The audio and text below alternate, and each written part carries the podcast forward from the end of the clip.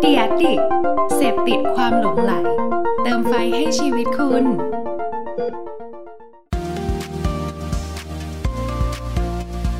Addict Talk ชวนเพื่อนมาเล่า เมาส์มอยแบบเจาะลึก สวัสดีครับ ขอต้อนรับเข้าสู่ Addict Talk นะครับ รายการไลฟ์ของ Addict นะฮะ ที่วันนี้เนี่ยเราก็เลนนิดหน่อยนะครับ ก็ต้องขออภัยไว้ด้วยนะครับว่าแขกรับเชิญของเรานะครับ เรียกว่าโอ้โหเอกลุศิมากๆนะครับ เพราะว่าเป็นศิลปินนะฮะแล้วก็เป็นทั้งผู้บริหารด้วยนะครับ ซึ่งในซีรีส์นี้นะครับที่เราจะไลฟ์พูดคุยกับคนที่อยู่เบื้องหลังด้านดนตรีเนี่ยก็จะมีให้ติดตามแบบนี้เรื่อยๆแน่นอนนะครับโอเค วันนี้อยู่กับผมเช่นเคยนะครับเพิร์ดพงศ์ปฏิภาสุขยืนนะครับ แล้วเราก็จะไม่เสียเวลาไปมากกว่านี้แล้วนะฮะไปพูดคุยกับแขกรับเชิญของเรากันเลยดีกว่านะครับ สวัสดีครับพี่พัทพี่ปาล์มสวัสดีครับ เย่เย่เย่สวัสดีครับ ได้ยินไหมครับ ได้ยินครับ มันไม่นี่มันโอค้างเคหรือเปล่านะได้พี่พี่พัทอยู่กับผมไหมเนี่ย พี่พี่พัทลองพูดหน่อยฮะผมผมไม่ไดีเสียงพี่พัทเลย คนหูคนอะ มันใช้ไม่ได้แน่เลย เออ เป็นไปได้เป็นไปได้เป็นไปได้ โอเคเออมางั้นงั้นเดี๋ยวระหว่างที่พี่พัดปรับเทคนิคอลนะฮะ พี่ปาล์มแนะนำตัวหน่อยดีกว่าครับ ให้เพื่อนๆในระดิกได้รู้จักกันหน่อยครับ ครับ สวัสดีครับ ผมชื่อปาล์มนะครับปวีนะครับ ก็เอ่อเป็นมือคีย์บอร์ดวงมีนนะครับ แล้วก็ตอนนี้รับหน้าที่ดูแลค่ายมาด้วยครับ ผมอืม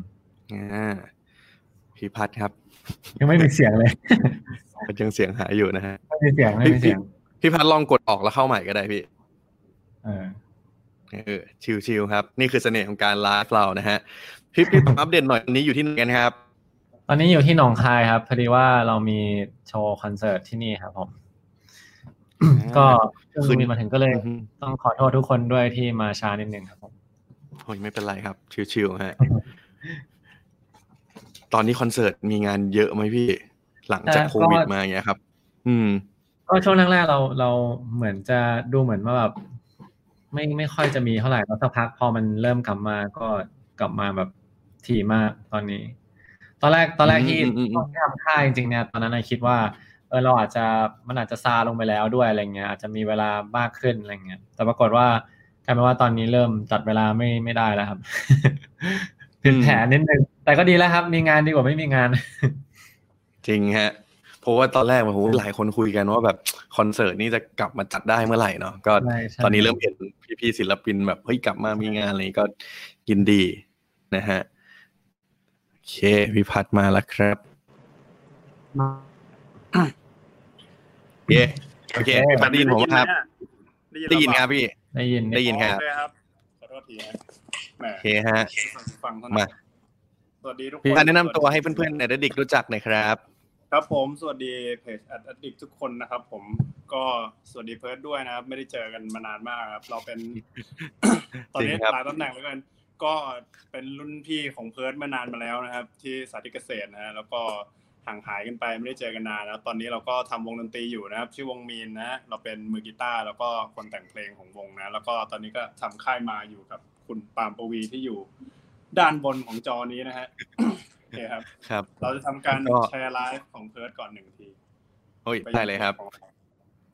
ขอบคุณมากฮะคือเมื่อกี้อัปเดตกับพี่ปาล์มแล้วพี่ว่าเฮ้ยช่วงนี้สถานการณ์เป็นไงบ้าง ก็ยินดีกับพี่ๆด้วยที่แบบว่างานคอนเสิร์ตอะไรเงี้ยเริ่มกลับมาคึกคักแล้วนะครับ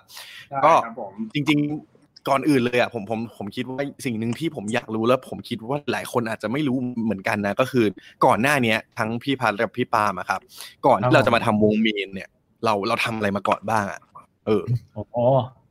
ใช่ใช่อะพี่พี่ปาล์มก่อนก็ได้ครับ เอาเอาผมก่อนก็ได้ครับ ผมก็จริงๆทำงานทุกอย่างที่เกี่ยวกับดนตรี เพราะว่าเราเราชอบดนตรีอยู่แล้วอะไรเงี้ย ก็backup ก็เล่นร้านกลางคืนก็เคยเล่น แล้วก็สุดท้ายแบบมาก่อนที่จะมาทำวงเลย คือได้ไปทำงานเพลงประกอบโฆษณาทำสกอร์อะไรอย่างเงี้ยครับอืมใช่อืมอืมเออการใช่ทำเพลงประกอบโฆษณามันเป็นไงบ้างพี่ เข้ากับแอดดิกเลยฮะอันนี้เออใช่ใช่ใช่จริงๆก็ก็วนเวียนอยู่ในวงการโฆษณาประมาณหนึ่ง ประมาณแบบช่วงหนึ่งอืมนี่แหละก็ก็ดีครับ ก็เหมือนได้เจอแบบแบบเอเจนซี่หลาย ๆ เจ้าอะไรเงี้ย แล้วก็ได้ทำงานร่วมกัน ก็ดีครับ มันมีวิธีการคิดงานที่จริงๆต้องต้องเล่าให้ฟังว่ามันถึงทุกวันเนี้ยก็เอามาใช้ด้วยกับวงตัวเองแล้วก็กับค่ายด้วย อืมอ่าได้ฮะพี่ปามเกินมาแบบนี้เดี๋ยวตอนหลังผม ขอเจาะลึกประเด็นนี้นะครับได้เลยพี่พัได้ดเลยพี่พัดนะครับก่อนหน้านี้เคยทำอะไรมาบ้างครับ ก่อนที่จะมาทำวงมีนจริง ๆ ก็เราจบกฎหมายมา ก็มีความพยายามจะไปเป็นนักกฎหมายอยู่แป๊บหนึ่งนะครับแล้วก็รู้สึกว่าเหมือนมันฝืนๆไม่ค่อยใช่ทางของเรา เราก็เลย เอ่อหันมาเหมือนจริงๆดนตรีเราเล่นเหมือนรับงานเล่นแบ็กอัพหรือว่าอะไรเงี้ยมาตั้งแต่มหาลัยแล้วก็เหมือนเล่นจริง ๆ ก็จริงจังแหละเออเหมือนเหมือนบอกตัวเองว่ามันไม่จริงจังขนาดนั้น แต่ว่าจริง ๆ ก็จริงจัง แล้วก็ เล่นแบ็กอัพให้ศิลปินเอ่อ AF The Star เอ่อกัมมี่ไม่กัมมี่แล้วแต่ที่แบบว่าจะมีเข้ามาครับแล้วก็เอ่อมีอยู่ช่วงหนึ่งก็ทำวงนั่นแหละ แบบว่าทำมาหลายวงแล้วก่อนหน้าที่จะมาเป็นวงมีนจนทุกวันเนี้ย ก็เหมือนมารวมกันครั้งสุดท้าย เหมือนว่าอีกครั้งหนึ่งอะไรอย่างเงี้ยสำหรับคนที่ยังอยากจะทำอยู่ เออแบบว่าเพื่อนๆบางคนหลายคนก็เหมือนพอ โตกันขึ้นมาแล้วก็เหมือนมีความรับผิดชอบมีชีวิตอะไรที่ต้องไปทำอะไรกันอย่างเงี้ยแล้วก็ก็เหมือนจะหลงเหลือคนที่ยังดื้อด้านกันอยู่ ประมาณหนึ่งกับวงการนี้ประมาณนั้นอืมอืมครับผมอืม แล้วแล้วอย่างเงี้ยพี่คือผมผมคิดว่าพี่ๆสองคนก็คือเราเติบโตมากับดนตรีอยู่ตลอดเวลาอยู่แล้วแหละเพราะว่าเนี่ยอย่างที่ผมรู้เงี้ยอย่างของพัดก็คือ ผมอยู่วงโยด้วยกันเราเห็นกันมาก่อนแบบหุ้ยตั้งวงดนตรีสมัยมัธยมอะไรต่างๆอย่างนี้เนาะก็พี่ปาล์มก็เหมือนกันอย่างที่บอกเลยว่าเฮ้ยเราทำงานสายนี้มาตลอดเนี่ยครับแล้วตอนนั้นนะพี่อันนี้ทบทวนนิดนึงเผื่อแบบว่าเผื่อแฟนหลายคนนะครับที่อาจจะยังไม่รู้ว่าเออแล้วตอนนั้นน่ะวงมีนคือเราเรารวมตัวกันได้ยังไงแล้ว เรามาอยู่ใน LOVEiS ได้ยังไงอะครับ ตอนนั้น อืม พี่พัดเล่าหน่อยกันเนี่ยเอ่อวงมีนจริงเล่าๆเป็นเป็นเออสี่ครับคนเล่านี้เออพยายามคือเรื่องมันยาวเราต้องพยายามสรุปใช่ไหมปามเลยแล้วมันจะยาวเกินไป คือคือสี่คนเนี้ยจริงเออมันยาวมันยาวมาก จริงๆแล้วเอาเอาถ้าเอาแบบย่อๆเลย คือเราเจอกันในมหาลัยอยู่แล้ว แล้วก็ขึ้นมารวมกันแล้เคยเคยเกือบจะมารวมกันแต่ว่าเหมือน จังหวะตอนนั้นพี่เต้เนี่ยโปเต้นักร้องนำเนี่ยเขาก็เหมือนเอ่อติด AF ไปแล้วก็เหมือนแบบแยกไปอีอืกมเส้นทางหนึ่งอะไรอย่างนั้นนะเออก็เข้าบ้าน AF ไปล่าฝันอะไรกันก็ว่าไป แล้วก็ที่เหลือก็เดินตามทางของตัวเองกันมา จนเออเกือบจะได้รวมไม่ได้รวมอะไรเงี้ยไปทำกับคนอื่นนู่นนี่ก็สุดท้ายก็วนกลับมาได้มาเจอกันเป็นสี่คนนี้ แล้วก็ตอนนั้นก็เหมือนลาออกจากงานกันมาประมาณหนึ่งแล้ว ตอนนั้นก็คือเหมือนแบบทุบหม้อข้าวกันมา จน ข้าวหมดแล้วก็ยังต้องไปเก็บข้าวจากที่อื่นมากินบ้างอะไรเงี้ยนะครับ แล้วก็อืมแล้วก็เหมือนยังรู้สึกว่าเออยังอยากวัดกันอีกสักทีอะไรอย่างเงี้ยนะช่วงนั้นก็เลยเหมือนตอนที่ได้พี่เต้เข้ามาเป็นสมาชิกแบบล่าสุดเนี่ยเขาก็เราคุยกับเขาว่าเราอยากได้คนที่แบบแบบจริงจังพร้อมลุยอะไรอย่างเงี้ยนะเออ แล้วก็เราก็เหมือนอยากให้มาทำ full time กันได้อะไรเงี้ยเออเขาก็ เออโอเคเขียวขอคิดก่อน แล้วก็เขาไปลาออกจากงานมาพ อเวลาออกจากงานมาเนี่ยทีนี้ก็แบบว่าชิบหายแล้วเราจะยังไงกันดีเครียดละเครียดละเออใช่ก็เลยก็เลยคุยตอนแรกคุยกันว่าจะไปเล่นร้านกันอะไรเงี้ยนะเพื่ออย่างน้อย ให้เขายังมีข้าวกินเนี่ยหมายถึงว่ามีเงินกินข้าวอืมอะไรเงี้ยอืนะมเออแล้วก็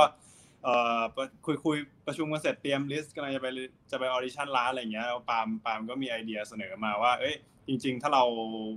ไป audition ค่ายเพลงเลยอะแบบ จริง ๆเขาส่งเราไปได้ทุกที่เลยนะ มันเหมือนเป็น hub ที่ส่งเราไปตามร้านต่าง ๆ แทนที่เราจะไปละออแบบยี่สิบร้านอะไรเงี้ยจริงๆเราไปได้ทั่วประเทศหรือนอกประเทศด้วยซ้ำอะไรเงี้ยนะเออก็เลยอืมโอเค เปลี่ยนใจกันว่าไอ้เครื่องดนตรีที่จะหอบไป audition ร้านเนี่ยก็สะพายไปแล้วก็ไป walk in ตามค่ายต่างๆ ในในกรุงเทพอะครับ ก็เราก็อืม list ชื่อค่ายเพลงมาก่อน แล้วก็เหมือนกับแบบ ก็ที่ไหนเขาแบบว่าเราพอจะรู้จักกันนู่นนี่อะไรเงี้ยเราก็ เราก็อ้างอ้างๆชื่อคนรู้จักไป บางที่ไม่รู้จักเราก็เดินเข้าไปเลย บอกว่าขอแบบขอเล่นให้ฟังหน่อยอะไรอย่างเงี้ยนะเราอยากจะส่งเพลงเราเราเราแบบมีเพลงแต่งมานะอะไรอย่างเงี้ยนะครับ ผม ใช่ใช่แล้วก็อืมจริงๆก็ผมมันก็ค่อนข้าง fast forward มาจนเป็นจนปัจจุบันนี้เหมือนกันนะครับ ก็หลังจากนั้นน่าจะสักสามปีแล้วมั้งปาล์มปะวะเออใช่ใช่ประมาณก็เริ่มเริ่มจริง ๆ เซ็นเข้าเข้าเลิฟอีสวันที่หนึ่ง เดือนสิบเอ็ดเอ้ย วันที่สิบเอ็ดเดือนหนึ่งปีสองพันสิบเจ็ดอ่าเออ ประมาณสี่สี่ปีแล้วนี่ใช่ไหมกำลังจะสี่สี่เกือบปีเกือบแล้วกำลังจะกำลังจะเข้าปีที่สี่แล้วใช่ใช่ใช่อย่างเงี้ยพี่อย่างผมเมื่อกี้ที่ที่พอพี่พัดเล่าให้ฟังเนี้ย ผมอยากรู้เบื้องหลังการทำงานหน่อยอะว่าอย่างเวลาวงมีนเองอะครับเวลาที่เราทำขึ้นมาเพลงอะมันมีแบบมีกระบวนการทำงานยังไงบ้างครับ ของทางทีมอ๋ออืเราม แหมมันมีหลายยุคหลายสมัยเหลยเกินเอายุคเอายุคพอเถอะแล้วกันน่าจะเข้ากับแอดแอดดิกที่สุดอ่าคิดโอว่าเคอ่าอ่าอ่าก็เพลงพอเถอะอืมครับอ่าก็อาจจะเป็น reference ที่ดีกับเพลงที่มันมีความ success ประมาณหนึ่งด้วย อาจจะแบบว่าใช่ใช่ใช้ได้อะก็คือตอนอย่างตอนพอเถอะเนี่ย เราเอ่อช่วงนั้นเราเริ่มมีมีงานไปเล่นบ้างแล้วจากเพลงหมายความว่าอะไรเพลง strong อะไรเงี้ยแต่ก็อาจจะยังไม่ได้เยอะมากเหมือนแบบกำลังเริ่มเริ่มอะไรกันนะครับ แล้วก็ เหมือนเราค้นพบปัญหาเวลาเราไปเล่นหนึ่งอย่างกันเลยนะเกิดจากแบบความพยายามที่จะแก้ปัญหาคือวงไม่มีเพลงสนุกที่เป็นของตัวเองเอาไปเล่นอะไรอย่างนั้นนะเอออืมซึ่งมันมีผลโดยตรงกับเอ่อกับทั้งคนที่มาร่วมงานคือแบบว่าบางทีคนมาเขาก็อยากมาเอนจอยอยากมาสนุกอยากมามีความสุขกันอะไรอย่างเงี้ยเออแต่ว่าบางทีเราเล่นเพลงแต่ของของคนอื่น แต่ไม่หมดมันก็จะเหมือนวงอื่นๆทั่วไปอะไรเงี้ยเออสุดท้ายมันก็เหมือนเราต้องทำเพลงของตัวเองที่ที่ตอบโจทย์นั้นอะไรอย่างเงี้ยนะเออแล้วก็ แล้วก็ผู้จ้างเองก็จะ happy ด้วยหรือว่าเจ้าของร้านเจ้าของงานที่เราจ้างไปอะไรเงี้ยเออแบบคนคนมาดูก็สนุกเจ้าของร้านก็ happy อะไรเงี้ยนะถ้าถ้าเราสร้างเพลงที่น่าจะตอบตอบโจทย์นี้ได้อะไรเงี้ยนะแล้วเราก็คุยกันตอนนั้นคุย concept กับปาล์มว่าทำยังไงให้เราทำเพลงสนุกที่เนื้อหาพูด มันจะพูดถึงคนที่มาอยู่ในผับหรือมาอยู่ในร้าน หรือมาอยู่ในอีเวนต์หรือมาอยู่ในคอนเสิร์ตอะไรเงี้ยคนเหล่านั้นต้องการจะมา พูดอะไรกันมามาปลดปล่อยอะไรกันอะไรเงี้ยนะอืมก็เลยใช่เหมือนคิด concept ขึ้นมาว่า อยากเออ ถ้าเราแต่งเพลงที่เกี่ยวกับการบอกให้ตัวเองลืมแฟนเก่า แบบ ก็น่าจะเป็นอะไรที่ make sense นะหมายถึงว่า โดยที่เราไม่จำเป็นต้องทำเพลงดราม่าหรือว่าแบบอกหักร้องไห้จะเป็นจะตายไปเลยอะไรเงี้ยเพราะว่ามันก็มีคนทำเยอะแล้วอะไรเงี้ยเหมือนเราหาอินไซต์ของของของคนน่ะ ว่าจริง ๆ แล้วอืมแบบเวลาที่ที่เขามาที่แบบ สถานบันเทิงกลางคืนหรือว่าอะไรเงี้ยเขามีความรู้สึกยังไงกันแล้วแบบปกติเขามากันเพราะว่าอะไรอะไรเงี้ยก็เราเป็นคนพบว่าอืมจอืมริงๆแล้วคนที่ที่มาหลาย ๆ คนก็อกหักมาเขาเศร้ามาเขาอยากมาระบายอยากมาเจอเพื่อน อยากมาแบบได้ใช้พื้นที่ตรงนี้เป็นพื้นที่แบบผ่อนคลายของเขาอะไรเงี้ยใช่อืมแล้วก็แล้วก็เราก็เอ่อบวกเข้ากับความคิดที่ว่าเอ่อเวลาเรา ในในในจุดที่เราสามารถที่จะเป็นกระบอกเสียงให้ผู้คนได้อะไรเงี้ย เพราะว่าการการอยู่ตรงนี้มันก็เหมือนแบบเวลาเราพูดอะไรไป มันก็มีผลกระทบกับคนในวงกว้างอะ เราจะแบบทำอะไรดี ๆ ให้คนได้บ้างอะไรเงี้ย เพราะว่าช่วงนั้นเหมือนแบบ ผมก็ แบบศึกษาเรื่องเรื่องอ่านหนังสือพวกธุรกิจอะไรเงี้ย ดูเพจอะไรเงี้ยเขาก็จะบอกว่าเหมือนแบบ การทำธุรกิจที่ดีสุดคือการแก้ปัญหาให้คนใช่ไหมครับ หรือว่าแบบการที่เรา สร้างประโยชน์ให้คนได้ยังไงบ้างอะไรเงี้ย มันก็จะทำให้เหมือนแบบสิ่งที่เราทำมันสามารถออกไปในวงกว้างได้มากขึ้นใช่เราก็เลยคุยกับแพทว่า เออถ้างั้นเราควรจะทำเพลงที่มันแก้ปัญหาให้คนได้นะ อืม ประมาณนั้น อืม เออแต่อย่างนี้ก็ผมผมว่าน่าสนใจหลักหลักการมันเหมือนแบบเหมือนการทำการตลาดเหมือนทำธุรกิจเลยว่า เราหาอ่าใช่อินไซต์ให้เจอก่อนว่าไอ้กลุ่มเป้าหมายของเราอะเราจะเลือกสถานการณ์ไหนความรู้สึกหรืออะไรยังไงใช่ไหมฮะ ซึ่งใช่พอพอมันเกิดขึ้นแบบเนี้ยมันแปลว่าแสดงว่าตอนตอนพี่พี่ทำเพลงแต่ละเพลงอะมันก็มีโจทย์ที่แตกต่างกันไปใช่ป่ะครับใช่ครับใช่อืมอืมอืมอืมอืมก็คือมันจะมี มันจะมีทั้งเพลงที่เราทำจากอินเนอร์ของเราล้วนๆก็มี ใช่ แต่ว่าอืมบางบางครั้ง แต่จริงๆ inner ของเราเองก็ก็นับเป็นโจทย์หนึ่งแหละเหมือนเราก็จะวางว่าอะช่วงนี้ของวงเราอยากจะมีเพลงที่เป็นตัวเราอะไรเงี้ย แต่ว่าช่วงนี้เราอยากได้เพลงที่มันฟังก์ชัน ประมาณนั้นอะไรเงี้ยวิธีการทำงาน แต่ว่าถ้าเกิดสมมติว่าในในการทำงานที่เป็นแบบทางเทคนิคจริง ๆอะเราก็จะใช้วิธีการว่าเหมือนแบบมีการแต่งเมโลดี้มาก่อนทำนองมาใช่เราจะมีคำทำนองเยอะๆเสร็จแล้วก็หลังจากนั้นเนี่ยเราก็จะเอา ทำนองเนี่ยมามาฟังกันแล้วก็มาคัดเลือกแล้วก็ลองลองหา concept ที่เป็นโจทย์ของเราเนี่ย ดูว่ามันเข้ากับทำนองอันไหนแล้วค่อย match กันอืมอืมอืมอืมอืมก็คือทำนองเป็นจะเป็นแกนสำคัญก่อนที่เวลาแบบเพลงแต่ละเพลงเกิดขึ้นมาใช่ไหมฮะแล้วก็ลองดูว่าเอ้ย concept อันไหนเข้ามาบวกอันนี้น่าจะไปทางนี้ได้เนาะอ่าเอ้ระยมาณพี่ถามถามพี่ปางกับพี่พัดหน่อยว่าถ้าถ้าเอาส่วนตัวของพี่พี่อะ เพลงของเราที่ทำมาทั้งหมดเลยวงมีเนี่ยมีมาหลากหลายเพลงเนี่ยถ้าถ้าถ้าเราชอบเพลงไหนมากที่สุดอะตั้งแต่ทำมาส่วนตัวของพี่พี่แต่ละคนนภัสชอบอะไรชอบเพลงไหนมากที่สุดเหรอชอบเพลงที่กำลังเขียนในอัลบั้มใหม่วงมีนนะครับปล่อยปีหน้าเอาให้ขายของให้ว่าขายของให้ว่าใช่ของอ่าเราเล่นเราเล่นเดี๋ยวนะนึกก่อน ชอบเพลงไหนที่สุดเหรอ จริง ๆ คือจริงๆเราก็ชอบพอเถอะนะ แต่ว่าถ้าให้เลือกหนึ่งเพลงที่เป็นที่สุดเลย เราขอเลือกหมายความว่าอะไรแล้วกัน คือเรารู้สึกว่า เพลงนี้เป็นเพลงที่เหมือนสอนอะไรเราเยอะมากเลย ทั้งทั้งที่ ตอนที่เราเขียนเราก็ไม่ได้คิดเยอะขนาดนั้นอะไรอย่างเงี้ยนะเออคือคือตอนนั้นนะเป็นช่วงที่ เออเราฝึกเขียนเพลงมาสักพักหนึงแล้ว แล้วก็เริ่มเหมือนได้เทคนิคจากหลาย ๆ คนอะไรอย่างเงี้ยนะแล้วก็เราอืมเราค้นพบว่า เหมือนมีนักแต่งเพลงหลายคนที่เขาจะใช้วิธีรีเสิร์ชแบบว่าเอ่อรีเสิร์ชคำที่คนใช้รีเสิร์ชว่าทิศทางของเอ่อเทรนด์ของคนตอนนี้แบบอินเรื่องอะไรหรืออะไรเงี้ยซึ่งอาจจะพูดว่าคนอาจจะฟังดูกว้างแบบเช่นแบบสมมติว่ากลุ่มตลาดแบบมัธยมหรือว่ามหาลัยหรือว่าวัยทำงานต้นๆหรืออะไรเงี้ยเขาแบบพูดถึงเรื่องอะไรกันอินเรื่องอะไรกันอะไรเงี้ยนะเออแล้วก็ช่วงนั้นเราเราเราเราเจอ หน้า feed เยอะเกี่ยวกับเรื่องแบบความสัมพันธ์ที่ไม่ชัดเจนอะไรเงี้ยนะความสัมพันธ์อะไรชื่อเรียกความสัมพันธ์ที่ไม่มีสถานะเออนะเออแล้วเราก็รู้สึกว่าเออมันมีมวลความรู้สึกเนี้ยก่อตัวอยู่ในในในสังคมอะไรเงี้ยนะในสังคมของโซเชียลแล้วกันเออแล้วเราก็รู้สึกว่าเออน่าสนใจแล้วก็เราก็พยายาม research เกี่ยวกับเรื่องเนี้ยหาคำนู่นนี่แล้วก็เราก็เขียนมันเหมือนแบบ ตอนนั้นตอนนั้นก็คิดว่าเหมือนต้องลองเขียนดูให้ได้เหมือนว่าเราช่วงนั้นเขียนเพลงบ่อยมากเพราะว่าเหมือนเราอยากจะแบบ ฝึกตัวเองให้มันเหมือนเหมือนเชี่ยวชาญอะไรเงี้ยนะเออแล้วเราก็อืมพอเขียนมาปุ๊บเราก็เราก็ชอบตั้งแต่ตอนนั้นแล้วนะแต่เราก็รู้สึกว่าไม่คิดว่าเพลงมันจะเดินทางไปได้ไกลจนถึงที่ที่มันมาถึงทุกวันเนี้ย แบบกำลังจะร้อยล้านวิวอะไรอย่างเงี้ยนะเออ เราก็อืมเออก็เหมือนเป็นเพลงที่โดยทางดนตรีหรือโดยทางอะไรเงี้ย อาจจะดูแบบไม่ได้มีชั้นเชิงอะไรมากหรือว่ามันก็เป็นเพลงป๊อปฟังสบายๆอะไรอย่างเงี้ยนะอาจจะไม่ได้ทำให้วงเราเป็นวงที่แบบ เท่หรือเก่งหรือว่าอะไรก็แล้วแต่อะไรเงี้ยแต่เรารู้สึกว่า เออ มันก็มันก็สอนเราในเรื่องการคิดเนื้อเพลงอะไรอย่างเงี้ย ดีว่าแบบเออ มันจะมีคำที่เขาสอนกันว่าแบบ เวลาเขียนเพลงอะให้เขียนเพลงของเขาไม่ใช่เขียนเพลงของเราอะไรอย่างนั้นนะเออไม่งั้นก็คือเขียนเพลงของเราก็คือเราก็ฟังก็จบแล้ว เราก็แฮปปี้ก็แล้วแต่เราอะไรอย่างนั้นนะแต่ถ้าเราอยากจะให้คนอื่นได้ ฟังหลาย ๆ คนอยากจะให้เพลงนี้มันได้ให้ประโยชน์กับคนที่กว้างขึ้น อยากให้เพลงนี้มันได้ช่วยคนที่มันกว้างขึ้นอะไรอย่างนั้นนะเราก็ต้องคิดถึงเรื่องของเขาด้วยอะไรอย่างนั้นนะไม่ใช่เอาเรื่องของเราเป็นหลักอย่างเดียวอะไรอย่างเงี้ยนะอันนี้คือแนวคิดเรานะบางคนอาจจะคิดไม่เหมือนแบบนี้ก็ได้ในเวลาแต่งเพลงหรืออะไรเงี้ยก็แล้วแต่คนแต่ว่าเราจะค่อนข้างหารความรู้สึกแบบว่า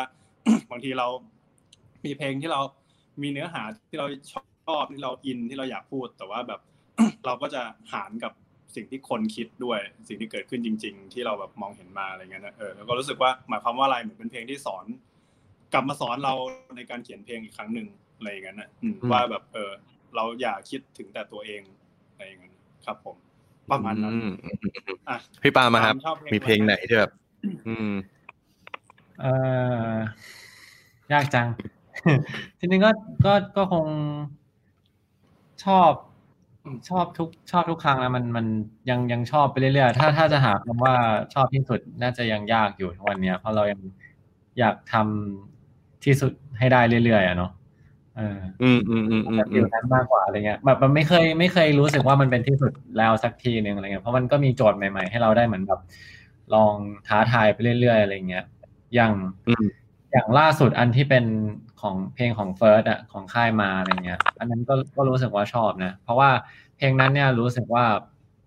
เอ่อค่อนข้างมีความโจทย์เกือบร้อยเปอร์เซ็นต์เลยสำหรับผมนะ เพลงเพลงถ้าเขาจะรักยืนเฉยๆเขาก็รักอะไรเงี้ยคือส่วนมากจะชอบอันที่มันที่เราสามารถตั้งโจทย์แล้วเราไปถึงเป้าได้มากกว่า ไม่ไม่ค่อยได้แบบ feel ในแง่ดนตรีขนาดนั้นเท่าไหร่ อืมอย่างอย่างอย่างอย่างเพลง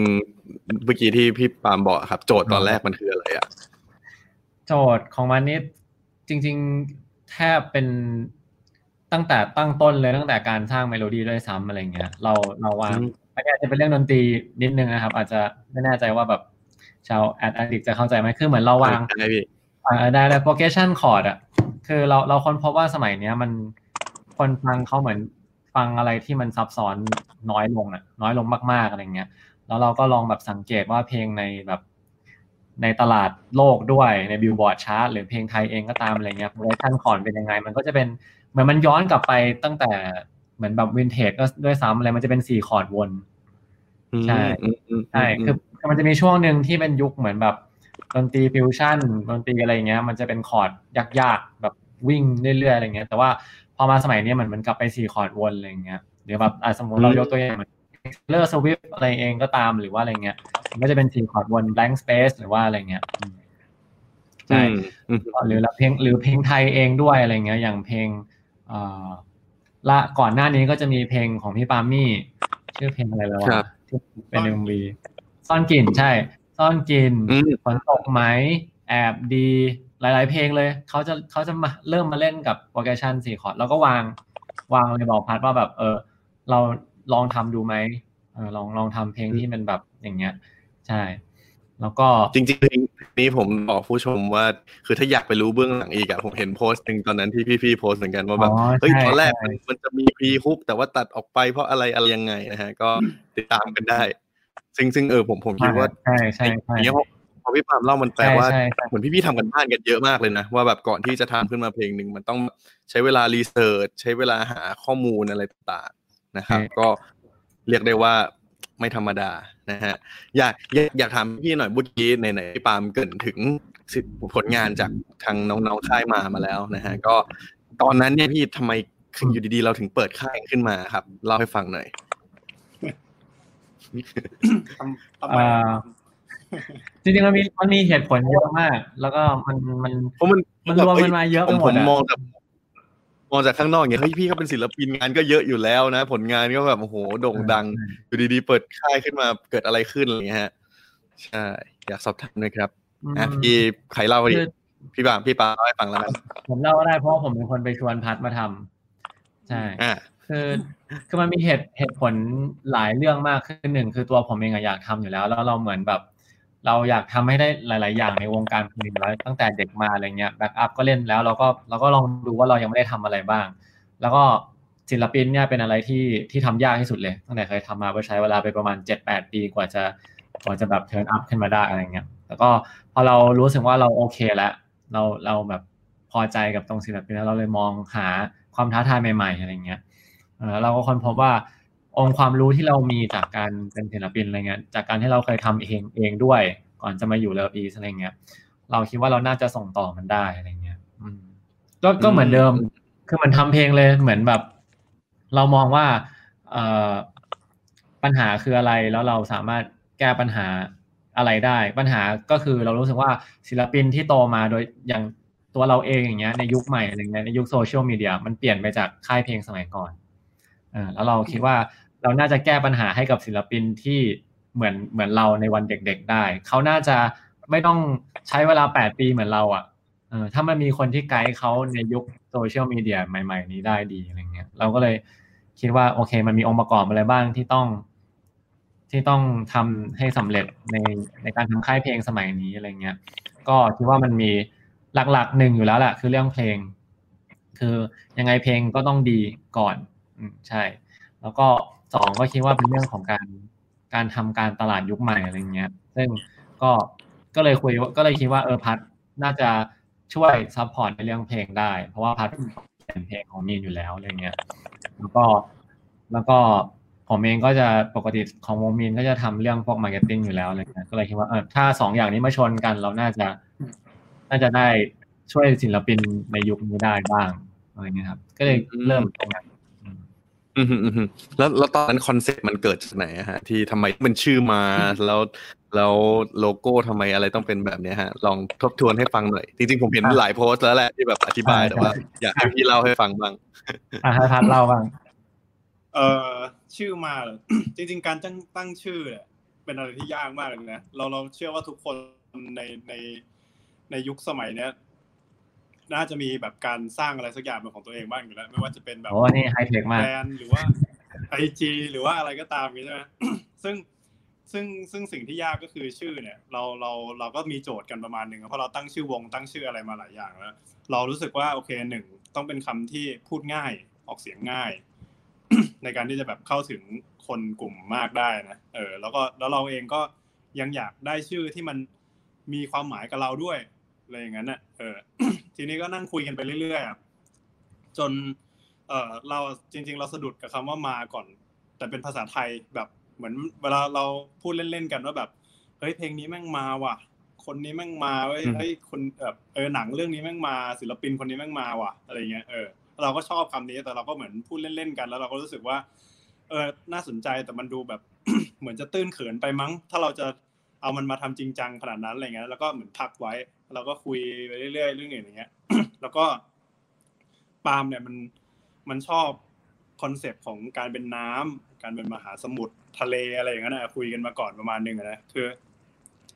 มึงไปเจออะไรนะไอ้คำพูดที่บอกว่า มหาสมุทรคืออะไรหากไม่ใช่หยดน้ำมารวมกันอะไรสักอย่างใช่ไหมอ่าว่าใช่แบบใช่สิ่งยิ่งใหญ่มันเกิดขึ้นได้จากการรวมกับสิ่งเล็ก ๆ มากมายอะไรอย่างเงี้ยนะเออใช่เราก็เลย โอเคเออ เราฟังเราก็รู้สึกว่าชอบนะ concept นี้อะไรเงี้ยนะก็เลยนั่งหาไปเรื่อยๆเนี่ยคำว่า mar เนี่ย เราไปเจอคำเหมือนเหมือนเรา search คำว่าทะเลในภาษาแบบหลายๆภาษาเรา search คำว่าน้ำนี่แหละเรา search คำว่าน้ำเออคำว่าน้ำใช่ไหมเออแล้วเราก็ไปเจอภาษาสเปนใช่อืมเออมันเป็นแบบ marมาเรอย่างนั้นน่ะเออแล้วเราก็แบบอ่าใช่เฮ้ยชอบว่ะ แต่ว่าถ้าสมมติว่าจะสะกดแบบนั้นเลย มันก็อาจจะแบบ ทับซ้ำทั้งแฮชแท็กทั้งอะไรนู่นนี่ใช่ไหมเราก็เลยแบบเออลองสะกดแบบ เป็นแบบ M A R R แบบให้มันให้มันแบบว่าไม่ไม่ทับแฮชแท็กไม่ทับอะไรอะไรเงี้ยก็ว่าไป เออ แล้วก็เราก็เลยเหมือนแบบมีดีไซน์ไอหยดน้ำเนี่ยอยู่ในข้างในตัว A นะครับอ่าอืใช่มหลายหลายคนอาจจะไม่เคยสังเกตนะเออคนน่าจะเป็นสังเกตใช่ใช่ถ้ายังมีรู้อยู่ว่ามันเป็นแบบเอ้ยมันมาจากหยดน้ำนะอะไรอย่างงี้อืมอืมแล้วก็อืมอืม แล้วก็ไอ้ตรงหยดน้ำเองขึ้นไปข้างบนเนี่ยมันจะเป็นรูปแบบโน้ตดนตรีอะไรอย่างนั้นนะอันนี้ก็เหมือนเป็นดีไซน์ที่พยายามจะวาดวาดๆกันอะไรอย่างนั้นนะใช่เออไอดีไซน์นี้ก็ เราก็แบบ ผมอะชอบดูแบบพวกงานออกแบบโลโก้อยู่แล้ว ของหลาย ๆ เจ้าอะไรเงี้ยก็เหมือนแบบ ก็ก็เหมือนแบบยำยำยำมาอะไรเงี้ย แล้วก็ก็ลองลองดีไซน์ดูอะไรเงี้ย อืมใช่อืมอืมอืมชอบเราชอบเนี่ยการที่มันแบบเห็นข้างในอยู่อะไรเงี้ยอืม จริงจริงๆผมว่าเออมันมันดูซิมเ l ิลแล้วมันแบบมีความหมายด้วยคือพี่มาเล่าอย่างเงี้ยมันยิ่งทำให้เห็นว่า เอ้ยแนวแนวคิดอะไรต่างๆ มันเป็นยังไงนะฮะเราพออ่านแล้วเห็นแบบเนี่ยผมชอบเมื่อกี้ที่ที่แบบ ที่พี่พัดบอกมาว่าพี่ปามไปเจอว่าอะไรนะมหาสมุทรคืออะไรหากไม่ใช่ใช่อะไรนะหยดน้ำมาหากรวไม่มใช่หยกัดนน้ำมารวมกันคือนี่คือมันมาจากอยากเรื่องเรื่องของเรื่องของไอเนี้ยมันมาจากการที่เหมือนกับว่า มันมีคนหนึ่งเขาพยายามทำดีอยู่ ซึ่งแบบ มันก็มีคนด่าเขาว่าจะทำไปทำไม การทำความดีคนเราอะ แบบทำชั่วมันได้ดีกว่าเยอะอยู่แล้วไงเออทำดีไปมันก็ไม่ต่างอะไรกับหยดน้ำหรือเปล่าอะไรอย่างเงี้ยเราเป็นแค่คนคนเดียวเราจะเปลี่ยนแปลงอะไรโลกนี้ได้อะไรอย่างเงี้ยเออ มันก็เลยไอคนเนี้ยมันก็เลยพูดกลับไปว่าเหมือนแบบ แต่ว่ามหาสมุทรก็คือหยดน้ำหลายๆหยดมารวมกันนะอะไรเงี้ยเออเรารู้สึกว่าเออเราชอบคอนเซปต์เนี้ยเราชอบการที่เหมือนกับว่า ถ้าเราถ้าเราไม่เริ่มอะ มันก็ไม่มีทางเกิดมหาสมุทรได้อะไรเงี้ย ถึงแม้เราจะรู้สึกว่าเราตัวเล็กคนนี้แต่ถ้าเรารวมกัน มันก็อาจจะเป็นสิ่งที่ยิ่งใหญ่ได้อืมอืมอย่างเงี้ยครับพอพอพูดถึงเห็นแล้วว่าไอ้ concept เห็นความความน่าสนใจของค่ายเราแล้วเนี่ย แต่ว่าอีกคำถามหนึ่งที่ผมสงสัยเหมือนกันว่า แล้วตอนนั้นนะฮะทำไมต้องเป็นสามคนนี้เออศิลปินเราเนี่ยเราเรามีอ๋อวิธีการคัดเลือกมายังไงบ้างฮะ เผื่อในอนาคตผมคิดว่าเนี่ยวันนี้ผมเห็นคำถามใน comment หลายคนเลยว่าแบบจะมีรับศิลปินเพิ่มอีกไหมอะไรอย่างเงี้ยครับเผื่อเขาจะได้เห็นว่าเออเขาเหมาะกับค่ายนี้หรือเปล่าเหมือนกันอะไรอย่างเงี้ยครับคือเพราะว่าอย่างอย่างหนึ่งที่สำคัญมากสำหรับสำหรับการเป็นศิลปินก็คือเรื่องของสไตล์แหละว่านะสไตล์แล้วก็คือถ้าถ้าถ้าสโคบเข้าไปชัดกว่านั้นแบบ เป็นรูปธรรมที่สุดคือผมคิดว่าสไตล์การร้องอะสำคัญมาก สำหรับสำหรับศิลปิน เพราะว่าอืมมันก็คือกลับไปที่เพลงอะเนาะเสียงมันคือ คือทุกอย่างของเพลงอยู่แล้วอะไรเงี้ย เพราะฉะนั้นเสียงที่คนจะจับต้องได้มากที่สุดก็คือเสียงร้องอืมทีนี้เนี่ยอืมถ้าเกิดถ้าเกิดไม่สามารถที่จะแยกเสียงร้องของศิลปินน่ะออกมาได้จากจำนวนศิลปินมากมายในแบบ ในโลกใบนี้อะไรเงี้ย มันก็จะไม่ถูกจดจำอืมซึ่งการ ไอการทุกคนเนี่ย ไม่ได้จำเป็นว่าต้องร้องเพลงแบบขั้นเทพด้วยนะไอเรื่องสไตล์มันเป็นคนละเรื่องกัน พวกเทคนิคต่างๆ อะไรเงี้ย มันเป็นสิ่งที่เราสามารถเรียนรู้ได้ แต่ว่าสไตล์อะเอาจริงๆไม่มีใครสอนได้ ต้องเป็นสิ่งที่แต่ละคนอะหาเอาเองให้เจออะไรเงี้ยแล้วก็สามคนเนี้ยที่เราเลือกคัดเลือกกันเข้ามาที่ค่ายล้วนมีสไตล์เป็นของตัวเองหมดเลย อืม คือถ้าอืมอืมถ้าไปถ้าถ้าไปฟังอะมันก็จะมีแบบ คือคือเรื่องสไตล์มันจะมีเส้นบางๆมาก คือถ้าเราถ้าเกิดเอาเหมือนแบบที่เราคุยกันเล่นๆนะนะเรามักจะใช้คำว่าอะไรอะเหมือนบูลลี่ ถ้าเราบูลลี่เสียงร้องของใครได้อะนั่นคือหมายถึงว่านั่นนะสไตล์ชัด ยกยกตัวอย่างนะเหมือนแบบอืมอืมแบบอย่างนี้นิวแล้วกันอะไรอย่างเงี้ย มันก็จะมีความเหน่อๆของของเขาอะไรอย่างเงี้ย เออหรือแบบถ้าเกิดผมว่าแบบศิลปินถ้าเกิดยิ่งยิ่งซักเซสอาจจะยิ่งเห็นแบบตลกมันจะมียุคหนึ่งที่ตลกคาเฟ่ชอบแบบล้อเสียงร้องอะไรเงี้ย ประมาณนั้นอะไรเงี้ยอืมเออนั่นน่ะนั่นคือจริง ๆ แล้วมันคือสิ่งที่ที่ดูเหมือนแบบตลกดูเหมือนแบบ ดูเหมือนล้อกันเล่นอะไรเงี้ย แต่ว่าจริง ๆ แล้วคนที่จะ success ได้อะถ้าไปอยู่ตรงนั้นได้อะถือว่าถือถ้าให้ตลกล้อได้นั่นคือถือว่าแบบว่าเป็นตัว top top แล้วแหละอืมประมาณนั้น อืมอืมอืมอืมอืมอืมอืมอืมอย่างที่ตอน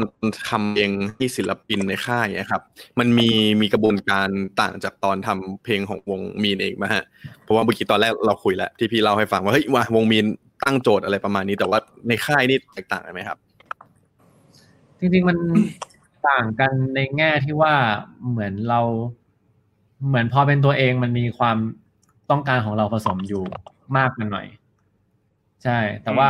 พอเป็นพอเป็นของศิลปินในค่ายเงี้ยเราต้องเราต้อง weight น้ำหนักระหว่างโจทย์ของเรากับตัวความต้องการของเขาด้วย แล้วก็เอ่อความเป็นตัวเขาด้วยอะไรเงี้ยมันก็จะต่างกันในแง่นั้นอะไรเงี้ยแต่คือกระบวนการเนี่ยใหญ่ๆเนี่ยเราก็ยังใช้วิธีเดิม เพราะว่าอย่างเพลงเซตแรกสามเพลงเนี้ยก็ก็จะมีอย่าง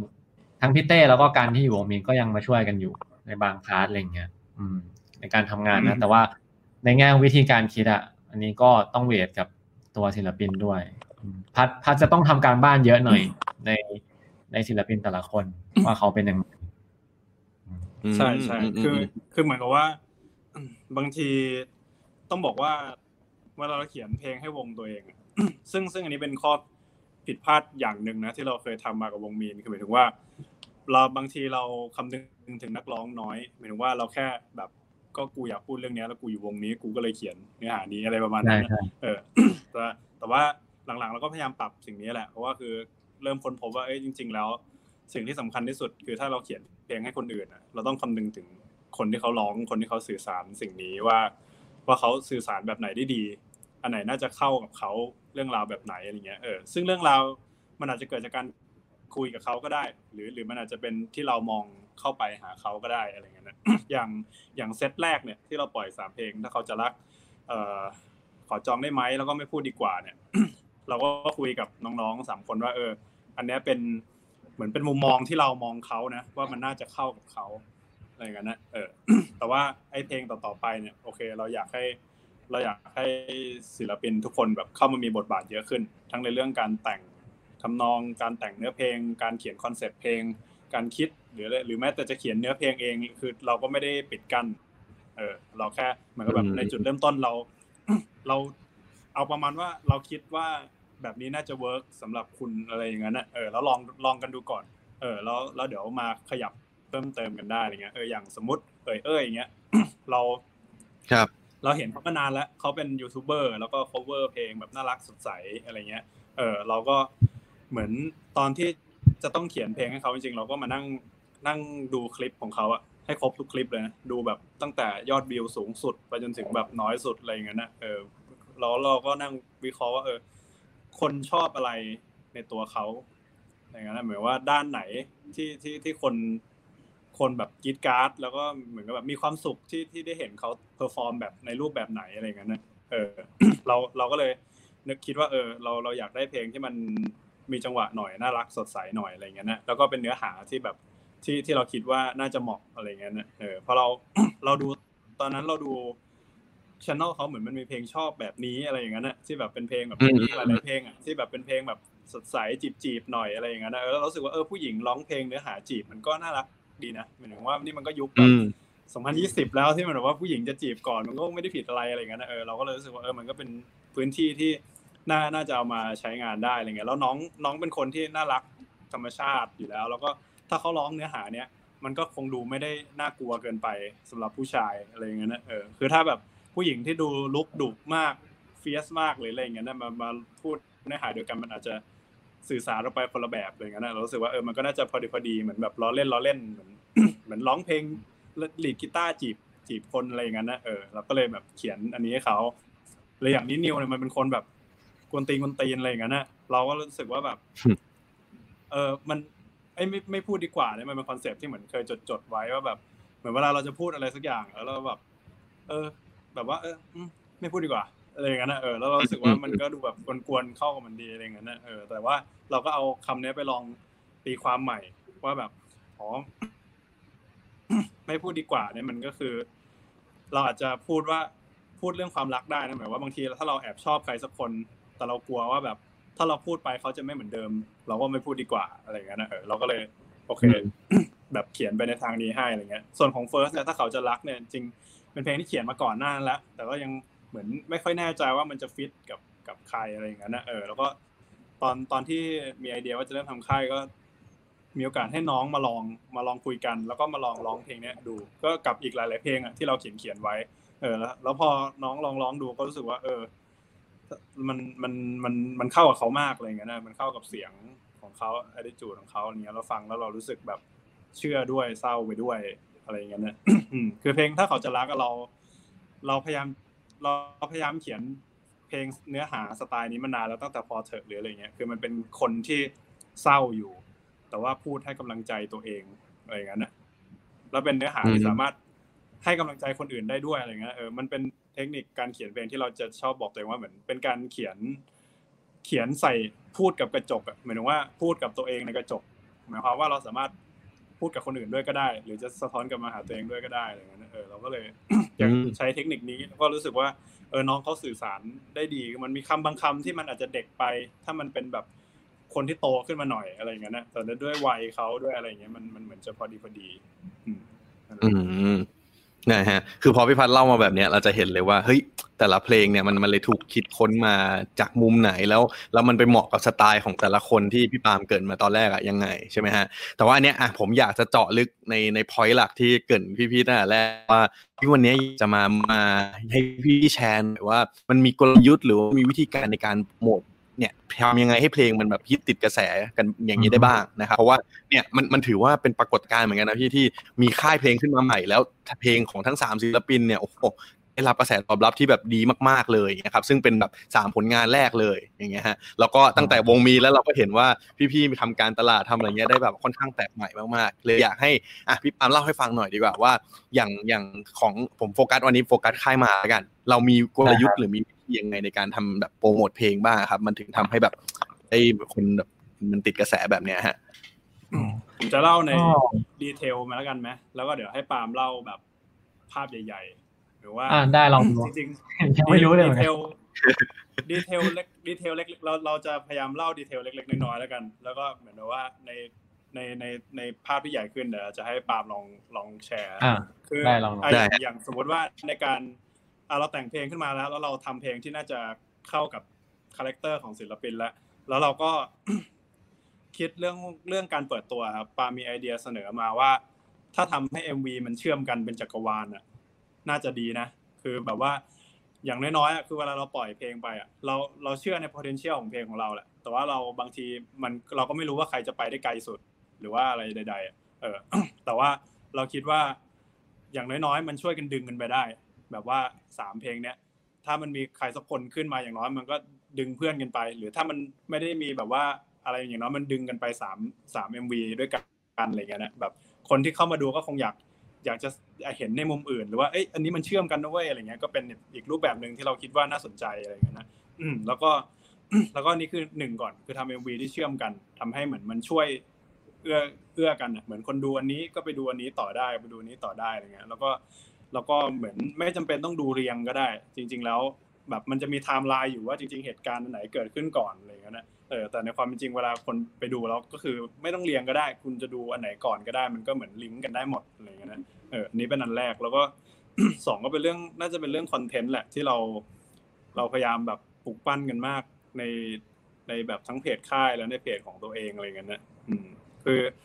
เอ่อถ้าใครเข้าไปดูแบบในเพจมาหรือว่าเพจผมหรือเพจปาล์มอะไรเงี้ย ก็จะแบบว่าเห็นว่าแบบคอนเทนต์มันจะแบบว่า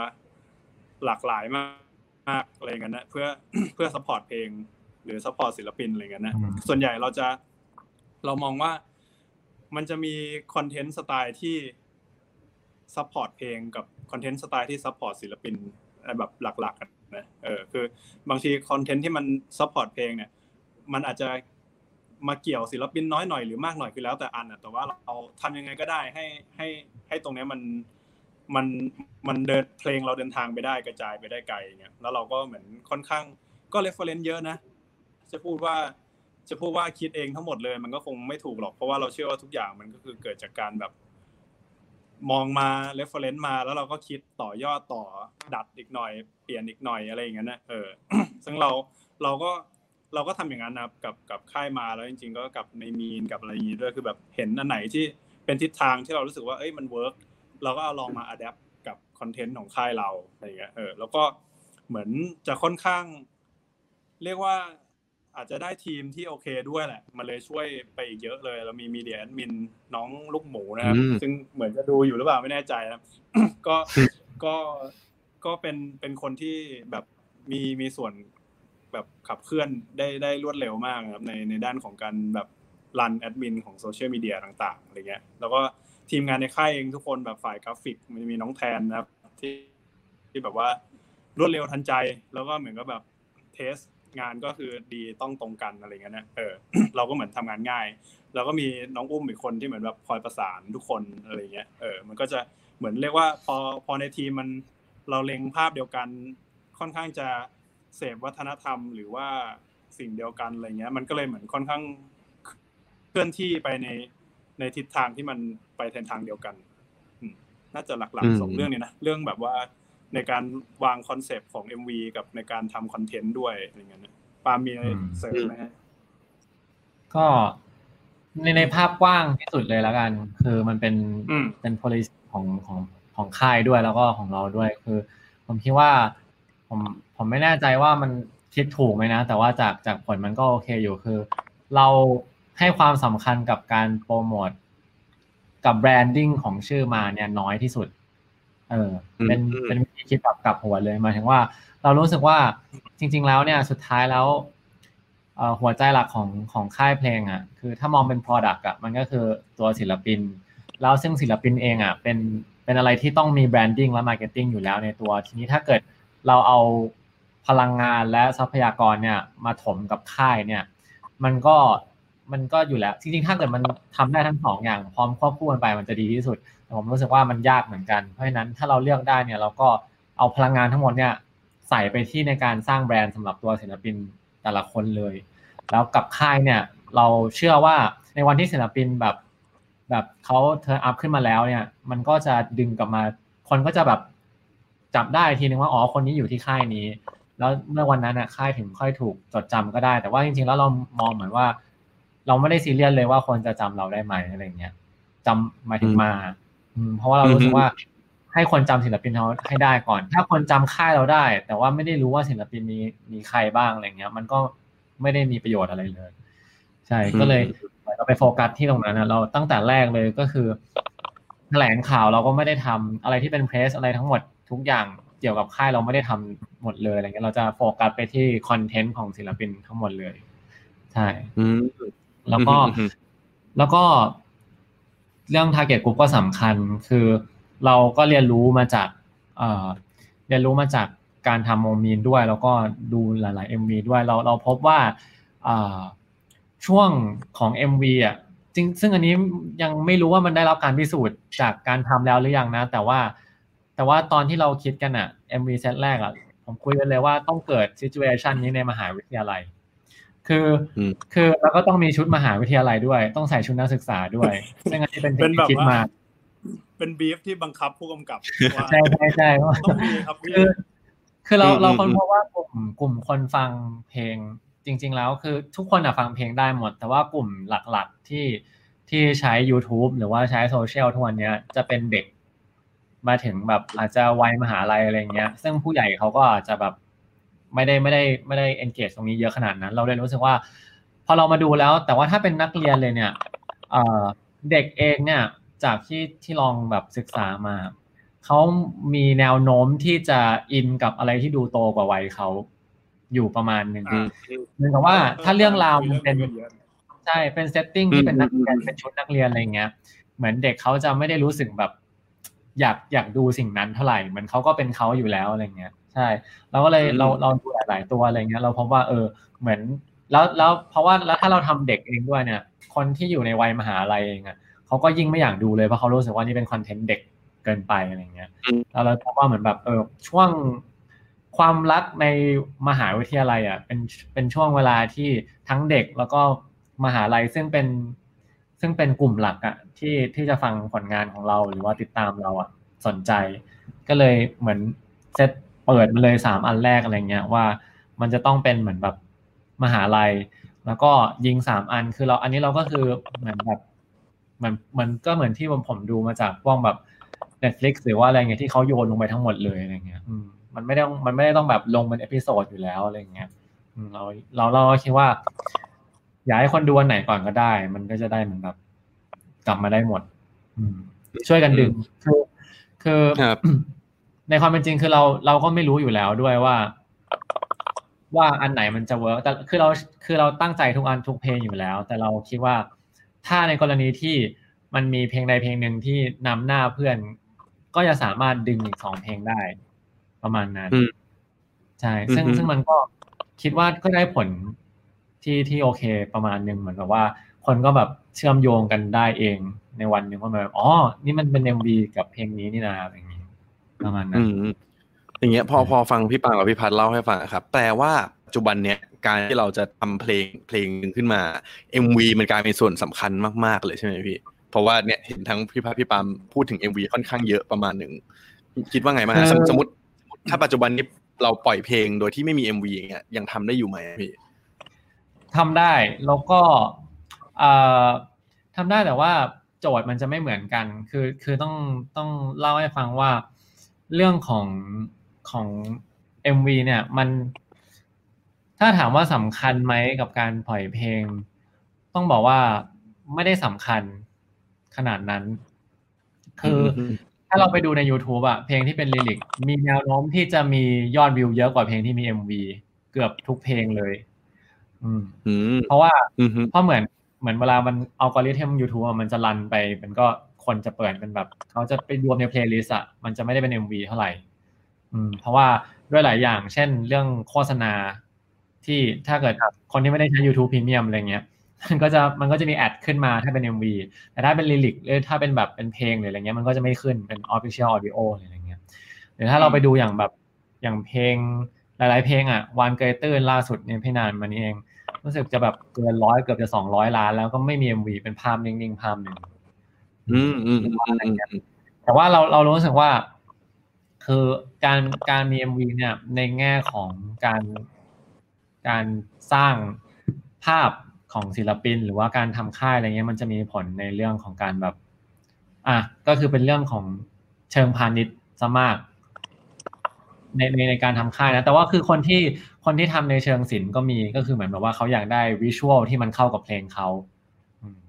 แต่ว่าอืมอืมถ้าถามถ้าถ้าถามถึงความสำคัญของของการในเชิงพาณิชย์อะมันสำคัญ เพราะว่ามันจะนำไปสู่การที่มีสปอนเซอร์เข้ามาและ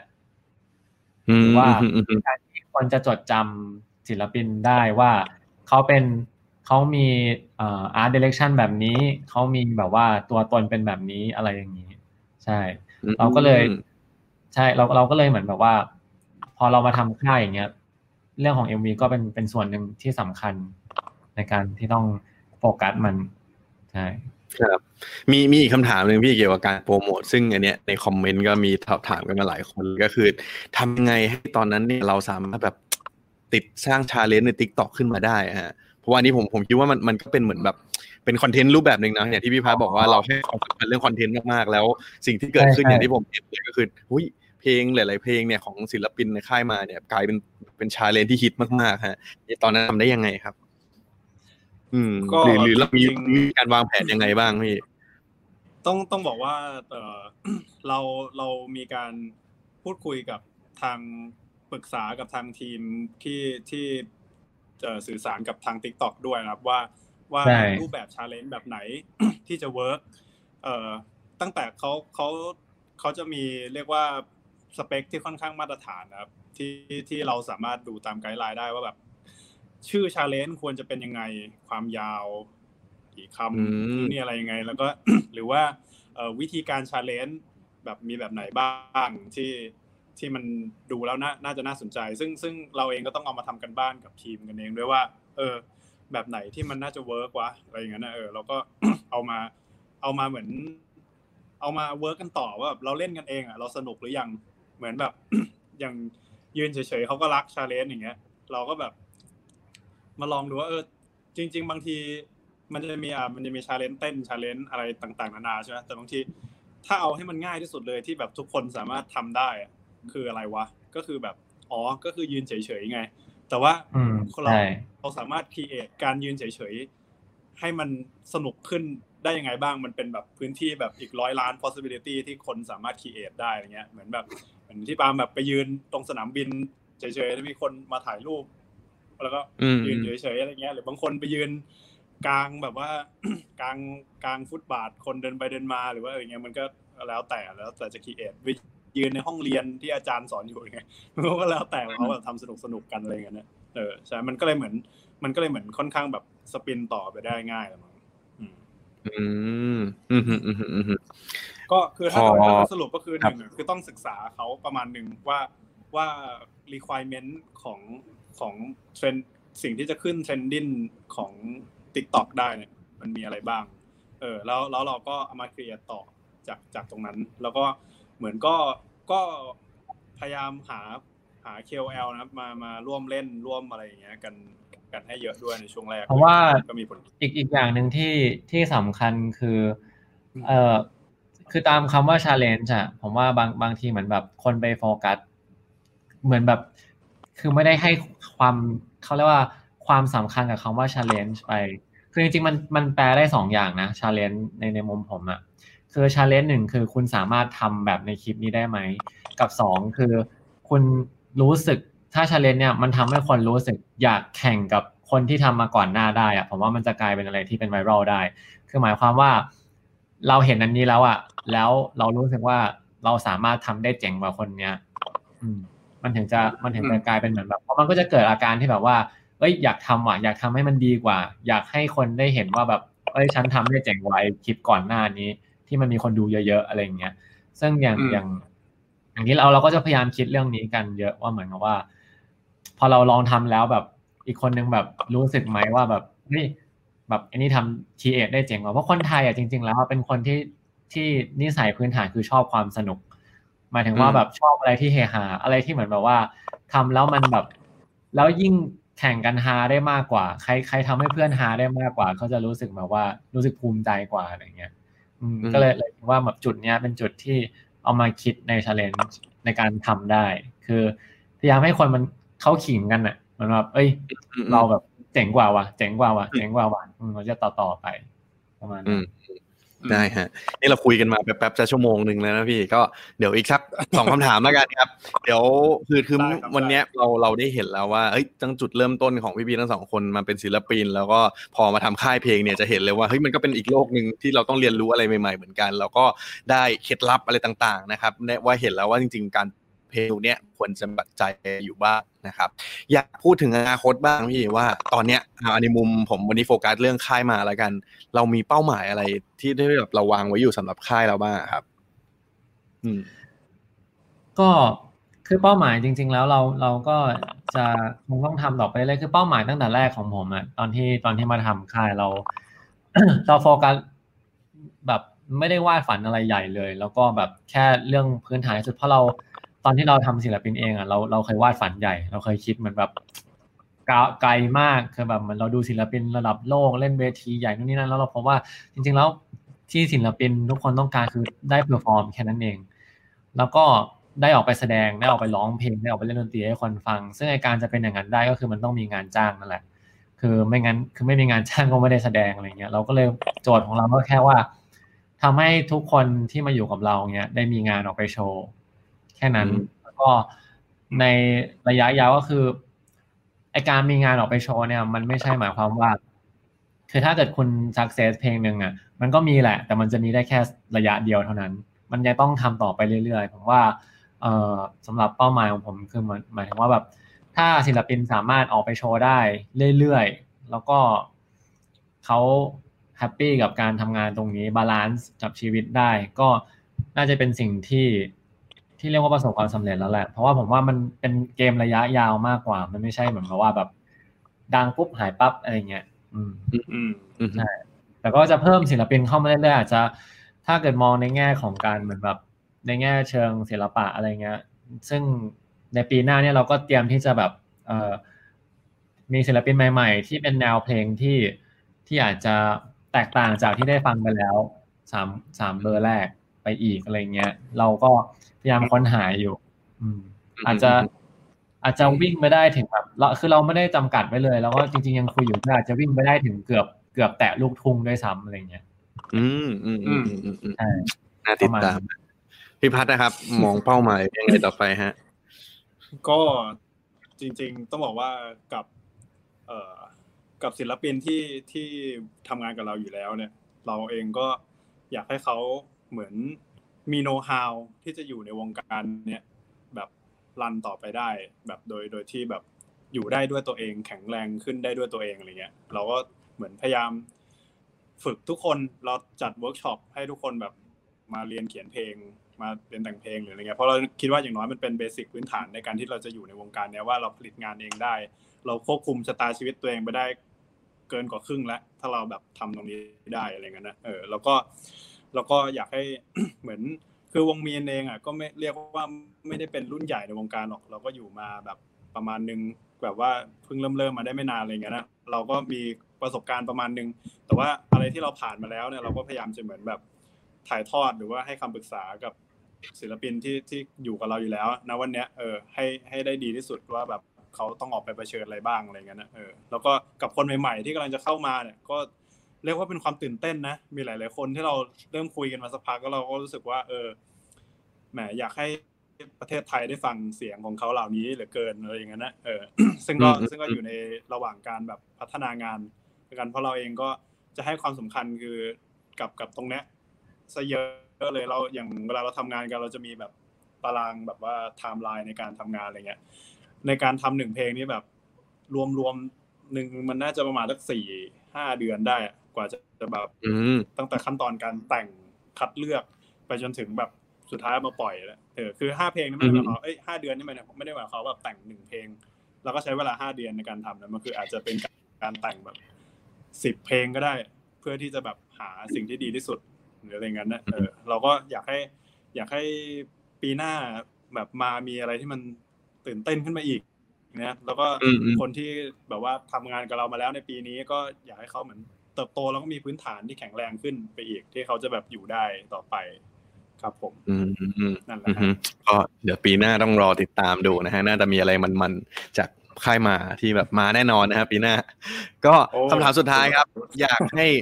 พี่พี่ปางกับพี่พัฒน์เหมือนแนะนำหน่อยดีกว่า คือผมคิดว่าไลฟ์วันเนี้ยโอเคเราเดี๋ยวเราจบกันไปแล้ว ผมคิดว่าน่าจะมีน้องๆหลายคนที่เขาอะเห็นแล้วแหละว่าเนี่ยหูยอย่างพี่พัฒน์อย่างพี่ปามาก็เป็นศิลปินที่เขาก็ติดตามผลงานมาแล้วตอนเนี้ยมากลายเป็นแบบว่าผู้บริหารค่ายเพลงด้วย ถ้าสมมติว่าเขาอยากจะเป็นศิลปินบ้างอะพี่ ในฐานะที่เราเป็นศิลปินแล้วก็เป็นผู้บริหารนะทุกวันนี้เนี่ย มีคำแนะนำยังไงบ้างครับ ว่าอืมถ้าสมมติ คุณอยากจะเป็นศิลปิน คุณควรจะทำตัวยังไง คุณจะเริ่มต้นหรือว่าอะไรยังไงดี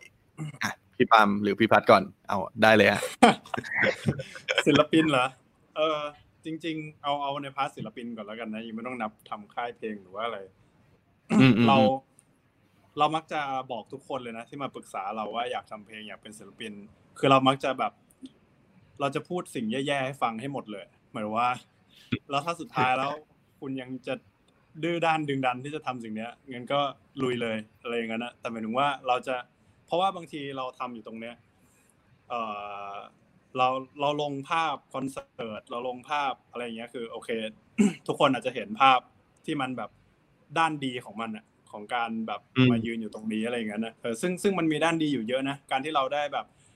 ได้เจอผู้คนอีกมากมายแบบเพลงที่เราเขียนบางทีได้ช่วยเขาได้ช่วยชีวิตเขาหรือว่าได้ช่วยคนอะไรเงี้ยมันมันเป็นสิ่งที่เหมือนโอเค มันหาหาค่าอะไรมาเปรียบไม่ได้อะไรเงี้ยแต่ถามว่ามันมีจุดที่ต้องแลกมาเยอะไหมมันมีสิ่งที่ต้องเหมือนกับจ่ายมาเพื่อตรงนี้เยอะไหมมันก็มีเยอะเลยมากอะไรเงี้ยนะเออเราก็เลยเหมือนพยายามจะบอกรุ่นน้องทุกคนที่มาแบบปรึกษาเราว่าแบบถ้ามึงไม่รักจริง แบบว่าไม่มีความจำเป็นที่จะต้องมาตรงนี้เลยนะแบบว่า มันมันไม่ได้แบบเลิศหรูหรือว่าดีกว่าวิชาชีพอื่น หรือว่าแบบโอ้นี่มันเท่กว่าวิชาชีพอื่นเลยเรามองว่าทุกวิชาชีพคือแบบ มันมันมันโอเคหมดทั้งนั้นอะไรอย่างนั้นนะเออถ้าจะมาตรงนี้เพราะแค่รู้สึกว่าเฮ้ยแม่งเท่หรือแม่งอะไรเงี้ยคือแม่งเราว่าเราว่ามันอาจจะน้อยไปหน่อย กับกับสิ่งที่จะมาเจอในเนี้ยเดี๋ยวก็จะรู้เองว่ามันทรมานแค่ไหนอะไรเงี้ยนะเออ แต่ว่าอืมกับคนที่มีใจรักจริงๆที่พร้อมจะมาลุยอย่างเงี้ย เราก็คงให้คำแนะนำได้ว่าอดทนครับ แล้วก็พัฒนาตัวเองให้เยอะ เอ่อวงวงมีนเคยตกอยู่ในห่วงหนึ่งนะครับ ที่เราไม่เข้าใจว่าบางทีปัญหาที่เรายังไม่สำเร็จจริง ๆ แล้วมันเกิดจากเรา เออมันมันมันจะมีช่วงที่เราโทษคนอื่นซะเยอะอะไรอย่างนั้นนะเอออืมรวมถึงโทษกันเองด้วยนะเอออืมแบบอืมอืมมันมันมันมันเป็นปัญหาที่ใหญ่ใหญ่มากว่า เออจริง รวมถึงตอนนี้เองอะที่เรายังสักเซสอยู่เท่านี้ของวงการเพลงมันก็หมายความว่าเรายังพัฒนาตัวเองไปไม่ถึงจุดที่เราจะอยู่สูงกว่านี้ขึ้นไปอีกอะไรอย่างนั้นนะเอออันนั้นหมายความว่าบางทีณณช่วงเวลาหนึ่งของชีวิตที่เราเริ่มแบบ ก็เพราะว่าเพื่อนกูแม่งอย่างนี้ไง เพราะค่ายกูแม่งอย่างนี้ เพราะไอ้นู่นแม่งอย่างนี้ เพราะมีไอ้นี่แม่งอะไรเงี้ย พอมันเริ่มอย่างนั้นแล้วให้ให้ลองกลับมาทบทวนตัวเองทีว่า มีสิ่งไหนที่ยังขาดอยู่ที่ที่เราจะพัฒนาได้ให้เรามีเรียกว่าเป็น better version of myself อะไรอย่างนั้นอะเป็นแบบว่าเราเป็นตัวเองที่ดีขึ้นได้ยังไง เออนั่นนั่นนั่นเราว่านั่นเป็นสิ่งสำคัญนะที่ที่ที่จะช่วยได้ ไม่รู้ว่า เราคิดว่ามันคงไม่ได้เกี่ยวกับแค่วงการเพลงเดียวหรอกคงคงแบบกับทุคกรับเรื่องอะเออนะวันหนึ่งที่อืมเราเรา เราเหมือนไม่มีคำตอบว่าทำไมเรายังสำเร็จได้แค่นี้ จริง ๆ เราว่าคำตอบมันก็คืออยู่ที่ตัวเราว่าเออตอนนี้เราเรามีความสามารถอยู่ประมาณเนี้ยดังนั้นถ้าเราพัฒนาไปตัวเองไปเรื่อยๆแล้วก็อดทนนะต้องทนแบบว่าทนให้ได้ในระดับที่แบบว่าสูงเหมือนกันนะครับ ก็อืมถ้ามีสองข้อนี้เราคิดว่าอย่างน้อยๆก็ ก็น่าจะมาในจุดที่เราผ่านมาได้แล้วล่ะ แต่จะไปต่อจากนี้มีอะไรต้องเพิ่มเดี๋ยวเรารู้แล้วมามาบอกอีกทีแล้วกัน ตอนนี้ยังไม่รู้อืมครับผม พี่ปามาครับเอ่อ มีคำแนะนำอะไรดีฮะพัดก็พัดก็บอกไปเกือบหมดแล้วแหละเพราะว่าที่อยู่วงเดียวกันโดนเจอมาเหมือนกันก็ถ้าถ้าถ้ามีอะไรที่ที่คิดว่าสำคัญนะ คิดว่าเป็นเรื่องของ เอ่ออย่างอย่างคำนั่นแหละไอ้ที่ที่บอกว่ามหาสมุทรคืออะไรหาไม่ใช่หยดน้ำมารวมกันเนี่ยเราคิดว่าประโยคนี้ยังสำคัญอยู่เสมอคือหมายความว่า บางครั้งเรามองข้ามการทำลงมือทำ ในแต่ละวันเล็ก ๆ เราอาจจะมองว่าแบบทำแล้วมันต้องแบบประสบความสำเร็จเลยทันทีหรือว่าอะไรอย่างเงี้ย แต่อย่างวงมีนเองหรือว่าอะไรอย่างเงี้ย เราก่อนที่เราจะมีซิงเกิลเพลงหมายความว่าอะไรที่ทุกคนรู้จักอะพัดแต่งมาแล้วและเป็นเพลงที่ปล่อยด้วยนะ ไม่ใช่แค่แต่งหลังบ้านอะเราปล่อยมาแล้วน่าจะประมาณแบบเกือบสามสิบเพลงใน YouTube ที่มีวิวเพลงเราประมาณหมื่นหรือว่าแบบห้าพันวิวอะไรเงี้ยโอ้วิวเยอะใช่อืมแต่ว่าไอ้จำนวนเท่านั้นนี่แหละ เหล่านั้นอะ มันเป็นการฝึกสกิลของเรา เป็นการฝึกให้เราเหมือนแบบว่าเก่งขึ้น คืออยากให้โฟกัสสำหรับคนที่กำลังตามความฝันอยู่วันนี้อย่าไปโฟกัสที่ตัวเลขยอดวิว หรืออย่าไปโฟกัสที่ไอความใกล้ความฝันของเรา แต่ว่าสิ่งที่เราต้องโฟกัสคือความสามารถของเรานะครับ ลองประเมินตัวเองดูเรื่อย ๆ ว่า เราเก่งขึ้นเราดีขึ้นกว่าเมื่อวานวันไหน มันอย่างที่เขาบอกว่า เราอย่าไปเปรียบเทียบกับใคร คนเดียวที่เราควรจะเปรียบเทียบด้วยคือตัวเราเองในเมื่อวานฝากไว้อย่างนี้แล้วกันครับผม เป็นการปิดท้ายที่คมมากนะครับ โอเค วันนี้นะครับก็ต้องขอบคุณนะครับทางทางพี่พัฒน์แล้วก็พี่ปามากๆนะครับ ที่มาแบ่งปันนะครับผมคิดว่าวันนี้ถ้าใครได้รับชมเนี่ยก็จะได้เห็นมุมมองที่ไม่ไม่ใช่แค่ในวงการเพลงเนาะในลักษณะของการตลาดหรือการโปรโมทการทำโฆษณาก็เช่นกัน ผมคิดว่าน่าจะเป็นอะไรที่แบบว่าเป็นเป็นสิ่งที่นำไปประยุกต์ใช้ได้ด้วย นะครับวันนี้ขอบคุณพี่พี่พายกับพี่ปามากครับ สุดท้ายให้ฝากผลงานหน่อยนะฮะทั้งทั้งวงมีแล้วก็ค่ายมาเลยครับ ติดตามผลงานอะไรยังไงได้บ้างครับ ครับผมอะเดี๋ยวเราฝากวงมีนแล้วกันแล้วปาล์มฝากค่ายมาอ่าเอาละจะได้ไม่ขับกัน โอเค ก็ก็วงมีนนะครับกำลังจะมีอัลบั้มปล่อยในปีหน้านะครับ แต่ว่ารูปแบบการปล่อยจะเป็นยังไงนะครับ เดี๋ยวเราอาจจะต้องพิจารณาการตลาดอีกทีนะครับ เดี๋ยวจะมาคอยดูดความรู้ในแอด d ดิก ด้วยนะครับ ว่าใช่จะโปรโมทอัลบั้มนี้กันยังไงดี ครับ ผมก็ตอนนี้ซุ่มทำกันอยู่นะครับ มามาหลายเดือนแล้ว แล้วก็ตอนนี้กำลังเข้มข้นเลยเพราะว่าเราทัวร์ปลายปีด้วย แล้วก็แล้วก็อัดเพลงอัลบั้มนี้ไปด้วยนะครับ ก็เรียกว่า